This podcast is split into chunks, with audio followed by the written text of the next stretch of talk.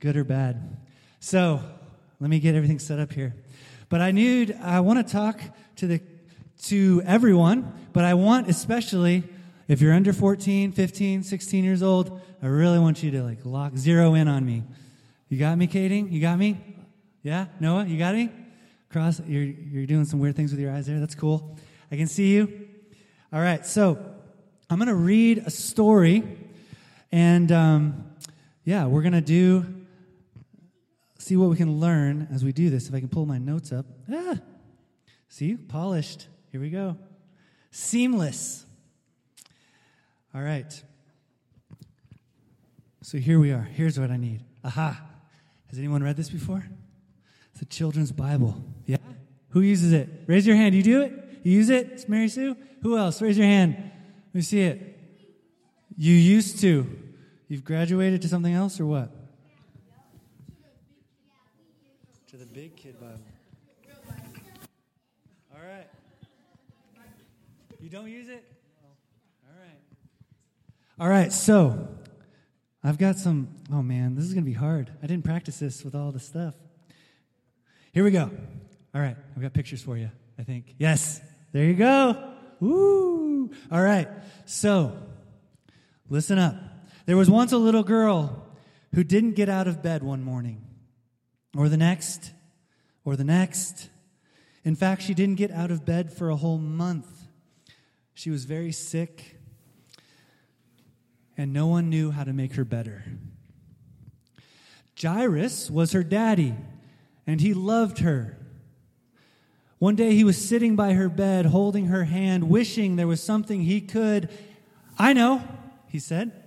He jumped to his feet, put on his coat, kissed his daughter, ran down, step, step, step, steps, past the servants, out of the house, through the gates, along the road, into the town, up the step, step, steps, into the temple. He fought his way through the people until at last he found who he was looking for. Who do you think it is? I think you're right. Jesus, he said, falling at Jesus' feet. My daughter, he pleaded, please. But he didn't need to beg because before he'd even finished speaking, Jesus reached out his hand and helped him up. I'll come at once, Jesus said. Jairus' eyes filled with tears. Jesus was coming. It would be all right. And those days, of course, they didn't have ambulances, all right? So they had to go by foot. Jesus' helpers knew that he would heal the sick girl, but they must hurry. If Jesus didn't get there soon, it would be too late. But everyone was in the way hustling and bustling, jostling and pressing, pushing and shoving, squishing and squashing. The disciples ran ahead, forcing back the crowd. Suddenly, Jesus stopped. His friends looked back.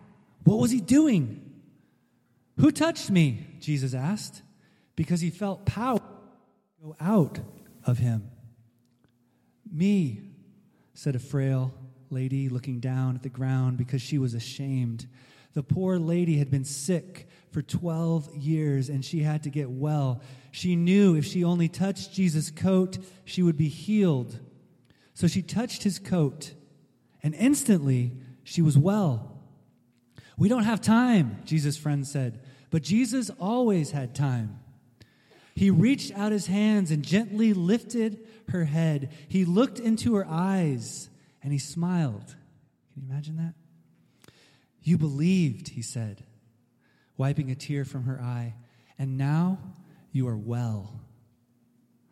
Just then, Jairus' servant rushed up to Jairus. It's too late, he said breathlessly. Your daughter is dead. Jesus turned to Jairus. It's not too late, Jesus said. Trust me. At Jairus' house, everyone was crying. But Jesus said, I'm going to wake her up. Everyone laughed at him because they knew she was dead. Jesus walked into the little girl's bedroom, and there, lying in the corner in the shadows, was the still little figure. Jesus sat on the bed and took her pale hand. Honey, he said, It's time to get up. I love this. He reached down into death and gently brought the little girl back to life. The little girl woke up. She rubbed her eyes as if she just had a good night's sleep and, and leapt out of bed. And Jesus threw open the shutters and the sunlight flooded the dark room. Hungry? Jesus asked. She nodded. Jesus called to her family, Bring this little girl some breakfast. Jesus helped and healed many people like this. He made blind people see. He made deaf people hear. He made lame people walk. Jesus was making every sad thing come untrue. He was mending God's broken world. So, God in Jesus is making all things new. He's mending. Do you know what that word means? Mending, fixing, great. Healing. He's healing God's sick and hurting and broken world. And that's what we see in Jesus, right? That's what we see God doing in Jesus over and over and over again. He's mending and healing and fixing the world as it's gone wrong. That's the good news that Jesus brings, right? The good news of the kingdom of God is that when God is on the throne, when he's king, bad things begin to be made right. Sick people begin to be made well. And so there's one key thing about one key word that we keep on hearing in these, these stories. And I read at the beginning, we read a version of these stories and a couple more, and then we just read this. But what is, did you hear a word? What does Jesus say the people who were healed had? Did you catch that? Summer? Trust. That's a great word and a way to say it, right? They had faith. And you can say that faith is very much like trust. Faith and trust are very much the same thing. I want to bring, Mike, I forgot to talk to you about this, but I'm going to pull you up here. And let's see. I'm going to have Isaac come up. All right? Isaac, you come up here. Mike, I want you to blindfold your son, Isaac. All right? And Isaac, now, Isaac, I need to ask you a question. Do you trust your dad? Yes. Good. Do you think he loves you? Yes. Do you think he wants what is best for you? Yes. Do you think he would, on purpose, let anything bad or harmful happen to you? No. So, I'm gonna lift. Um, your dad's gonna lift you up, and you're gonna stand on this chair. All right, stand there. Can you see anything? Okay. Now just stand still right there. All right. Now, you said you trust your dad, right? Okay. So do you trust that he'll catch you if you were to fall? All right. Now, if you fell back, oh, here, hold on. Because he's really, this is true. He's really taking care. Yes. All right. So, what I want you to do, because you have faith that your dad loves you, that he desires the best for you, that he would never want you, if he could help it, to be hurt, would you just fall back? Yes, good job. Give him a hand. All right. All right. Good job. Thank you. Good job. Way to be brave, brother. And way to be a good dad. Isaac, what you didn't see is that when at first, because I'm not your dad, you would have hit your head on that, but your dad saw it because he loves you. This is what faith looks like.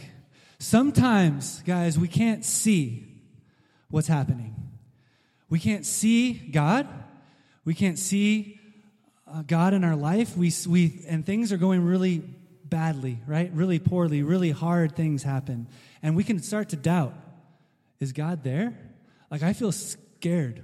I feel like I'm on the edge of a cliff. I feel like I can't see. And if I fell, I would just keep falling and I would be hurt. But what Matthew in these in these stories, these episodes that he shows of Jesus' life, and what, what we are supposed to learn about God as we look at Jesus is that we see that we are never alone and that God is with us and for us always. And so, what we are supposed to learn from these stories, these, these episodes, these true stories in Jesus' life, is that God loves us and that we can trust Him. Because you know what? We saw how good a dad Mike is, right? But you know what? God is a way better dad than Mike. Because I know you know, and those of you live in his house probably, he gets angry sometimes, right? Probably. Even without cause, yeah? Sometimes he flips his lid, right? If that, if that makes any sense. Right. Sometimes he does hurt you unintentionally. Even though that's not his heart desire, he might hurt, hurt your feelings. He might say something that's he shouldn't say. And he has to ask your forgiveness. But God, in Jesus, we see that he's never like that. That God, as we sang, he doesn't make mistakes. He's with us, he loves us, he's for us, he's never against us. He's there to catch us. And that's what these people that this woman who was sick for 12 years, this is what she believed. She said, If I just touch the hem of his garment, right? If I just touch it, I'll be healed. Because she believed that Jesus was good and that he represented the kingdom of God that was good and was for her good. And the two blind men that we read about uh, at the beginning, they follow Jesus and they say, Have mercy on me, son of David. And Jesus doesn't answer him at first. It's kind of weird. We'll talk about it. He goes into the house and then he asks them, Hey, do you believe that I can heal you? And they say, Yes, we believe. We trust in you. We have faith in you. And Jesus heals them. So we are to have faith and trust in God as a good God who loves us. And he's made, God is most made, made most clear in Jesus. When you look at Jesus, you see God. When you want to, when you're reading the rest of the Bible, read it through the lens of Jesus. When if you want to know what God looks like, look at Jesus. And that's what we're going to do today. But I have a question for you because trans, transitioning here a little bit. What happens when you're sick for 12 years? What happens when, like this woman, you're sick for 12 years and you're bleeding, which makes you unclean in your culture and your society? It basically isolates you religiously and socially.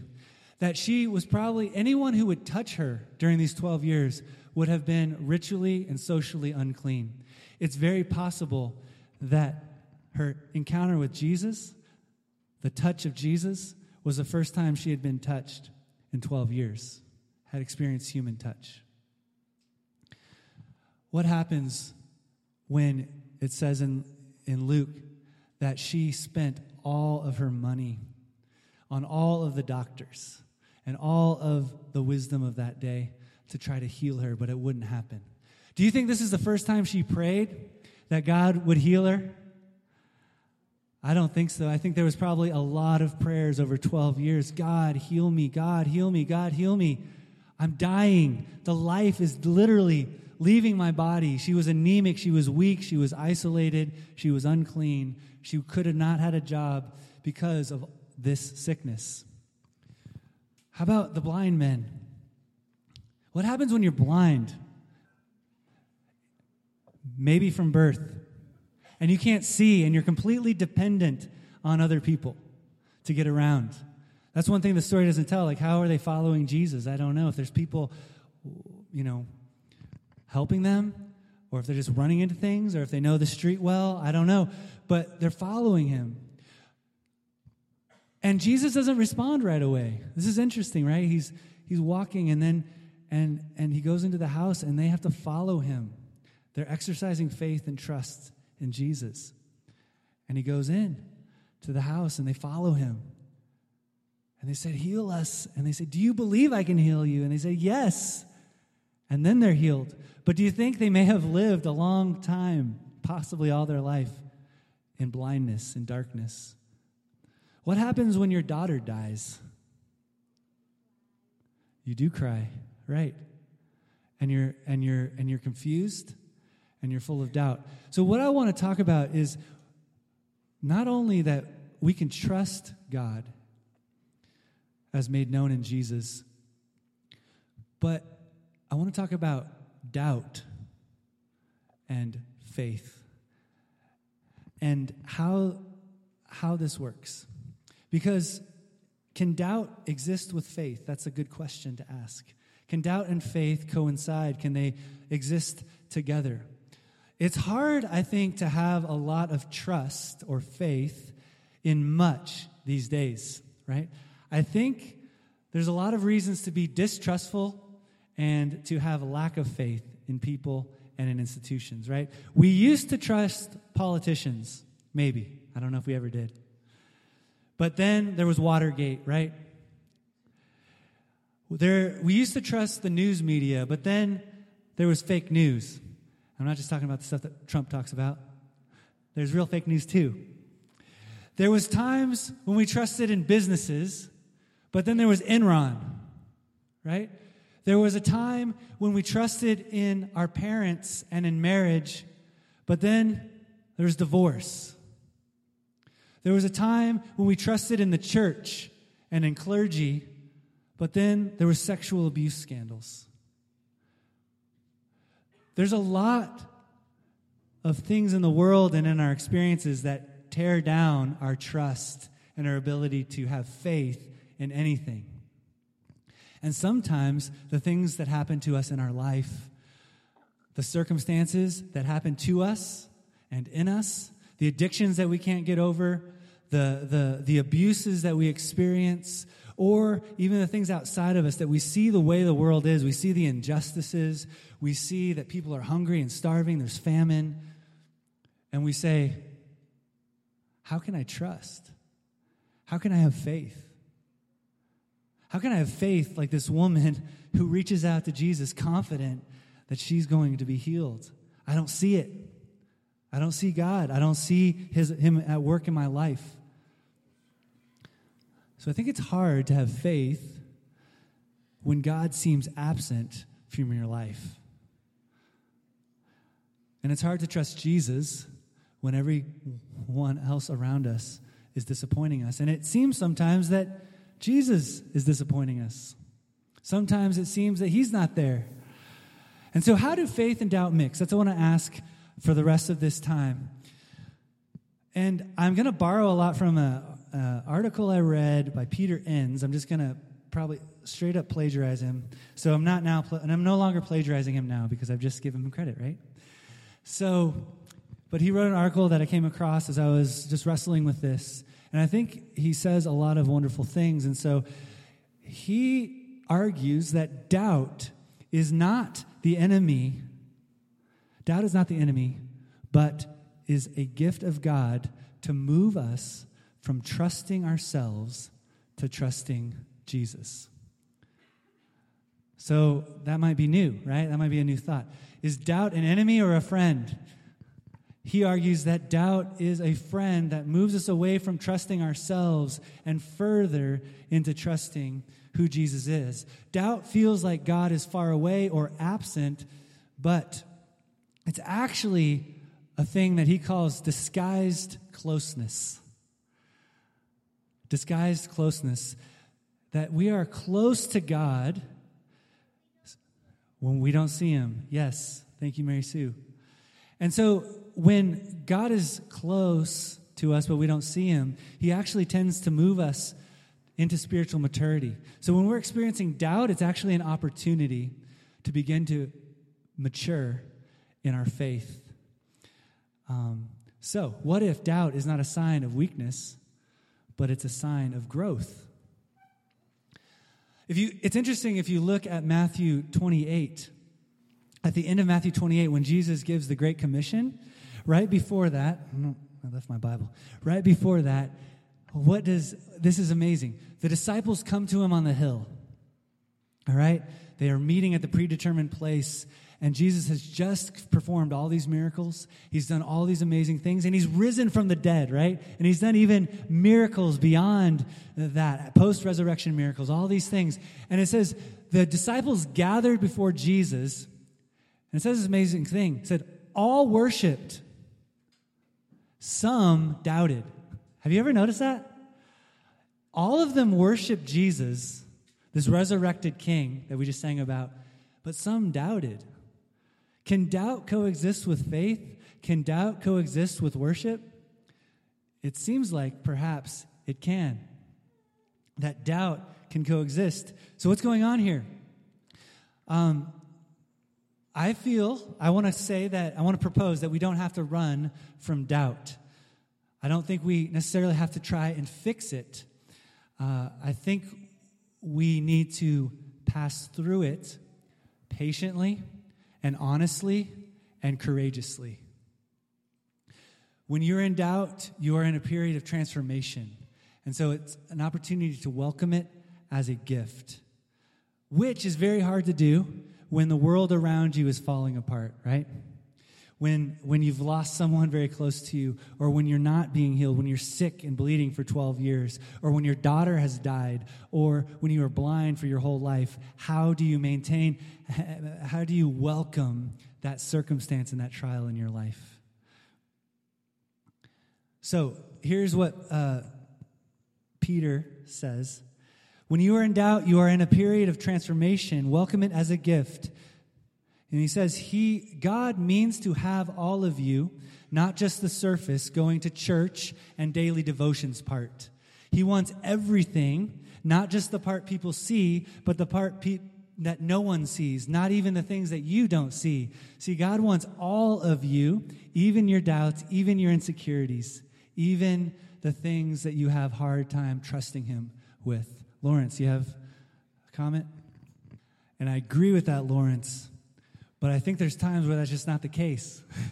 like it's really, I mean, in our weakness, ideally, Jesus is our rock and we know it. But sometimes we don't. Sometimes we doubt. And what we want to talk about is like, how can we use that doubt to bring greater faith, the kind of faith you're talking about? So let's talk about it. And let me let me wrap. Let's let's figure this out together, all right? And I want to hear more. See if you come back around. All right. So there's there's this thing in Christian tradition. Uh, St. John of the Cross, the guy, he was around in the 1500, 16th century, 1500s, if I get that right. St. John of the Cross, and he had this thing called, he, he experienced this thing, what he called the dark night of the soul. Has anyone heard of the dark night of the soul?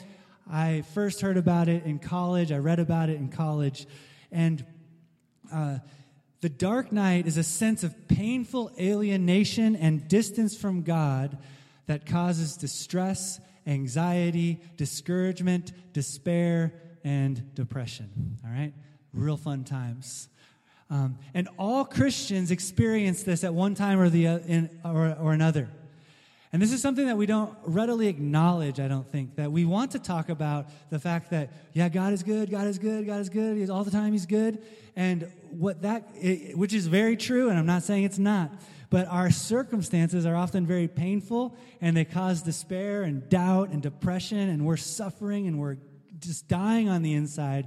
And when we come to church or we come into public, we're expected to smile as we eat a donut and say, God is good and God is good, but life isn't always good.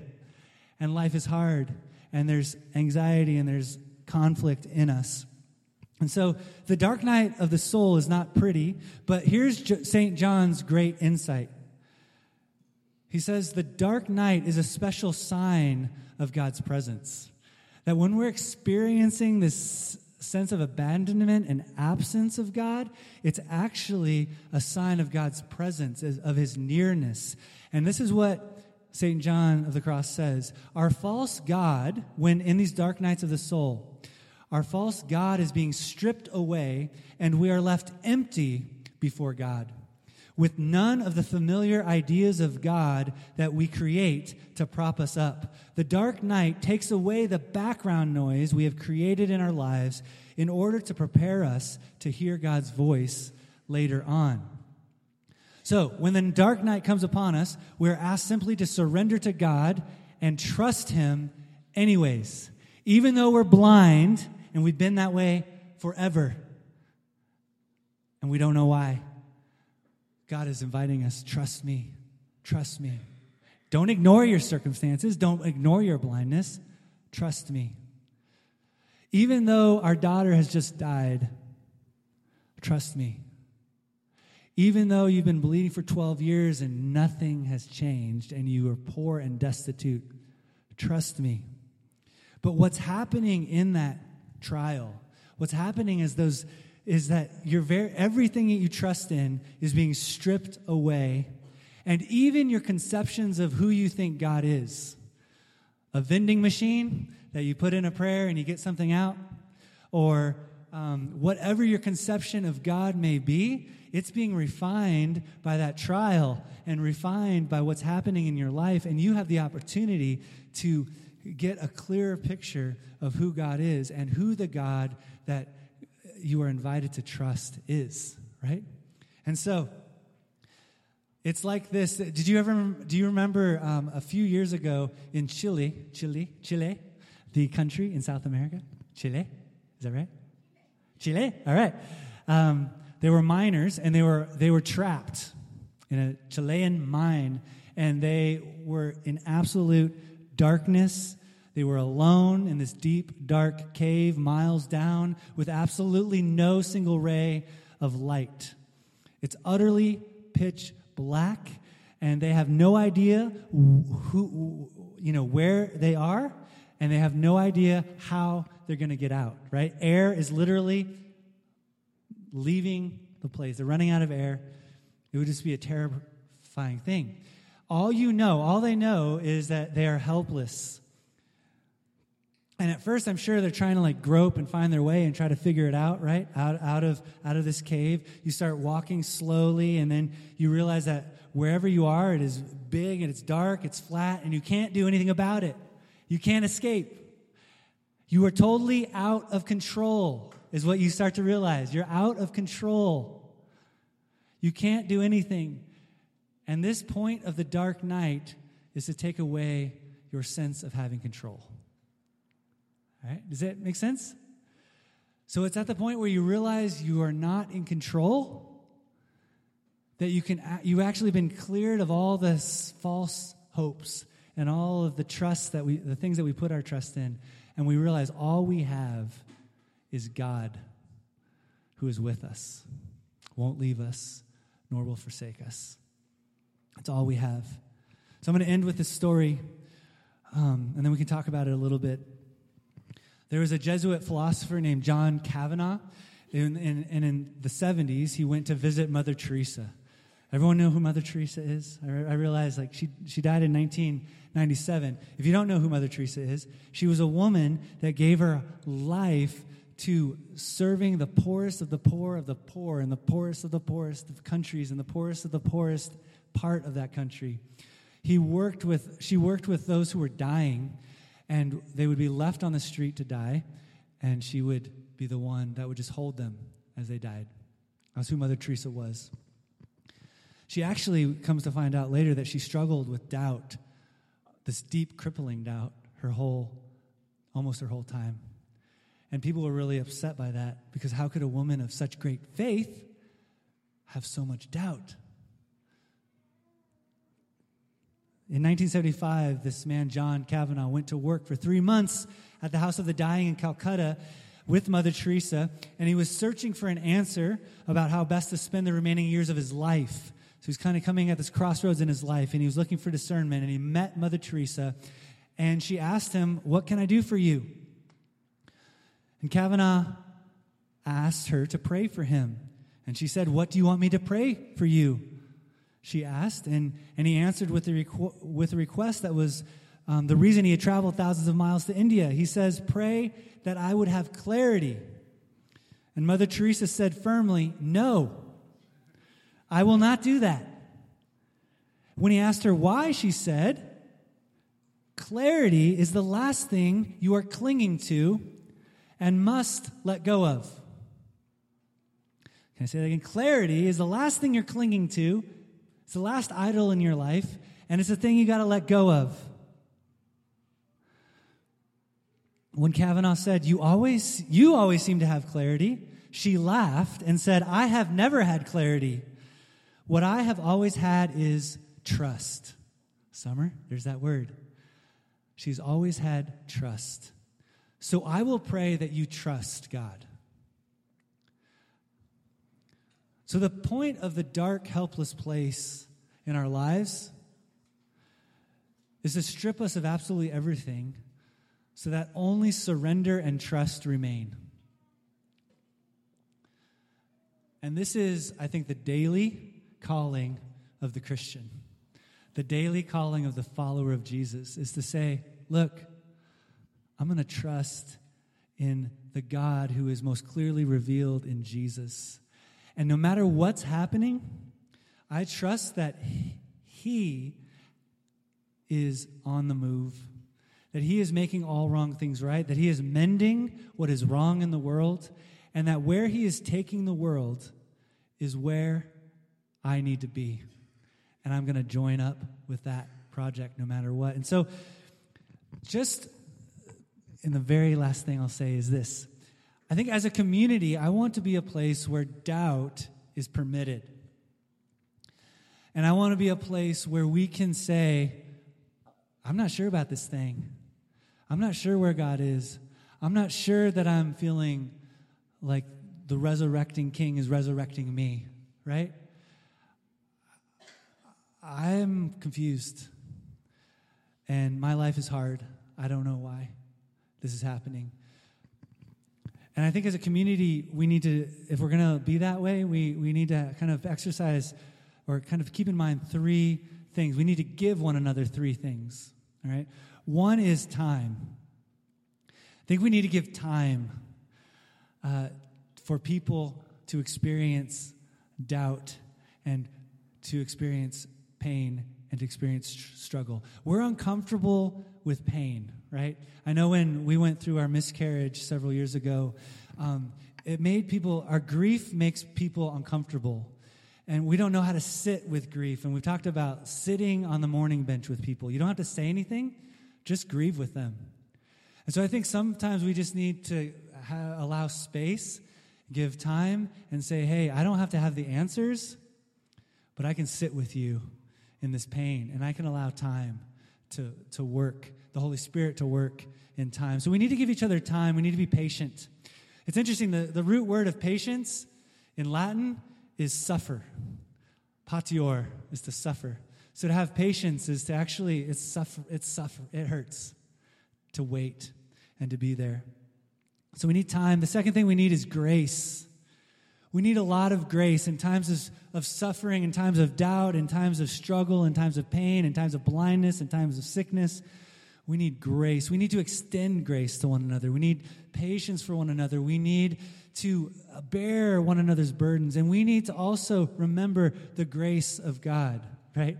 The grace of God that never ends, that He's giving us what we need, that we need to give one another what we need. We need to have grace and patience and forgiveness for one another. Because people who are in pain often hurt others, right? People in pain often cause pain. So we need a lot of grace for one another. Because in our pain, it's like a wounded lion. You need to like stitch stitch him up, but that lion is very dangerous because you try to touch that wound, he's going to slap your face off. So we need time and we need grace. And the last thing is we need vision. We need vision. And what I mean by this is we need to point each other to who Jesus is, who God is revealed in Jesus, and what the world is that He is creating and making new by His resurrection. We need to point each other to Jesus who heals the woman with the issue of blood. Not to diminish her 12 years of suffering, but to say there is an end. And God is good. and He's inclined to us. We need to remember that the good world that Jesus is creating and making all wrong things right, all things new, reversing the curse of sin and death, restoring the broken places. We need to remind ourselves. So, in dark times, in the pit, we need vision. We need vision that this isn't always going to be our, our story. It is now, but it's not forever. We need grace and we need time. Okay, I want to invite uh, who's coming up?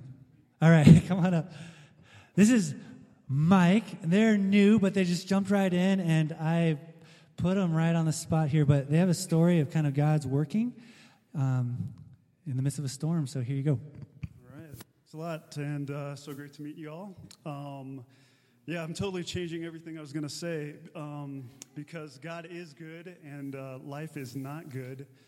Um, but God, but life in God is good. And um, this story brings up a lot of emotions for us because there was a daughter who did not get up out of bed, and there was a woman who was bleeding and was healed. And uh, the daughter's name was Anna Charlotte, and uh, she passed away about three months ago or so.